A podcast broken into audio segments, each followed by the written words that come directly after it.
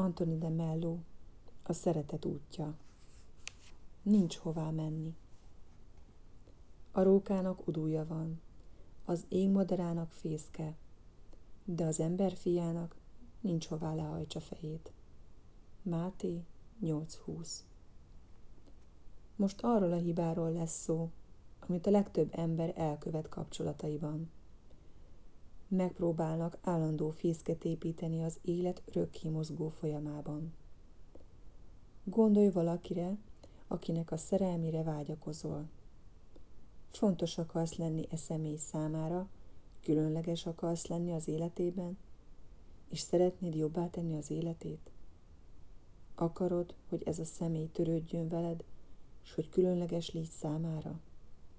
Ha igen, nyisd ki a szemed, és lásd meg, hogy buta módon arra invitálsz másokat, hogy lefoglaljanak maguknak, hogy szabadságodat saját hasznukra korlátozzák, hogy viselkedésedet, növekedésedet és fejlődésedet a saját érdekük szerint szabályozzák. Olyan ez, mintha a másik azt mondaná neked, ha azt akarod, hogy különleges légy számomra, teljesítened kell a feltételeimet.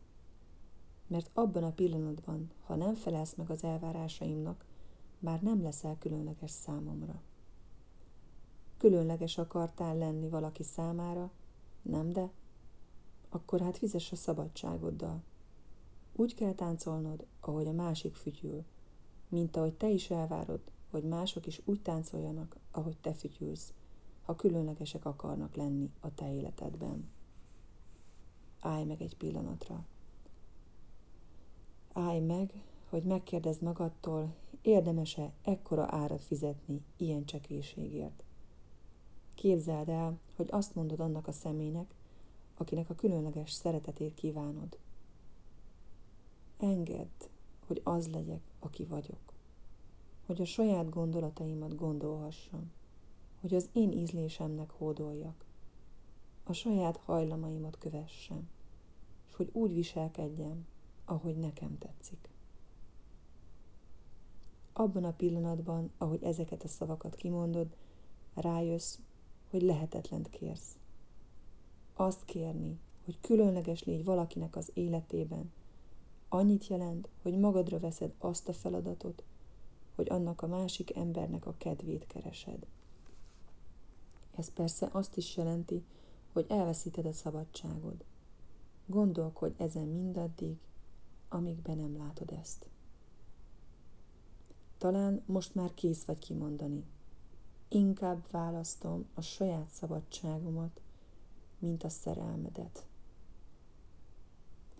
Ha a között választhatnál, hogy börtönben légy valakinek a társaságában, vagy szabadon, de egyedül sétálja földön, melyiket választanád?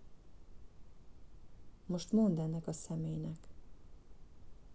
Hagyom, hogy az legyél, aki vagy, hogy a saját gondolataidat gondolhasd, hogy a saját ízlésednek hódolj, a saját hajlamaidat kövesd, és hogy úgy viselkedj, ahogy az neked tetszik. Abban a pillanatban, ahogy ezt kimondod, a következő két dolog közül fogod valamelyiket megtapasztalni. Vagy ellenáll a szíved ezeknek a szavaknak, felfedvén a ragaszkodót és kizsákmányolót, aki vagy, és akkor ideje, hogy felülvizsgáld azt a hamis feltételezésedet, hogy enélkül a személy nélkül nem lehetsz boldog. Vagy pedig szíved őszintén kimondja ezeket a szavakat, és akkor abban a pillanatban minden féltékenységtől, ellenőrzési, manipulálási, kizsákmányolási és birtoklási vágytól mentes leszel.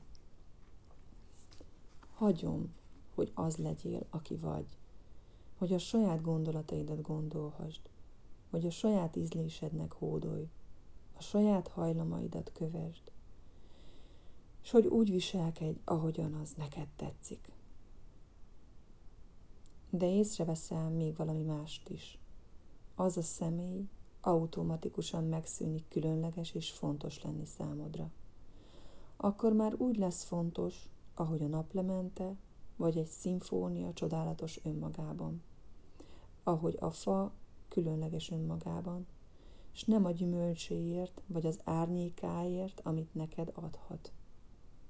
Szeretted már nem hozzád tartozik, hanem mindenkihez vagy senkihez sem.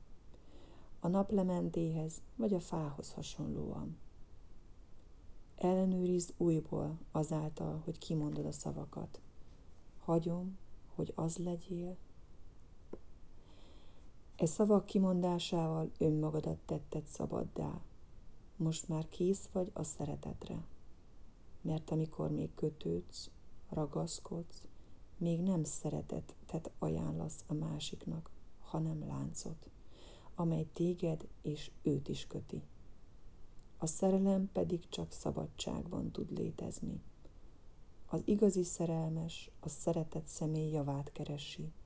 Ennek legfőbb feltétele, hogy a szeretett személy szabad legyen a szerelmestől.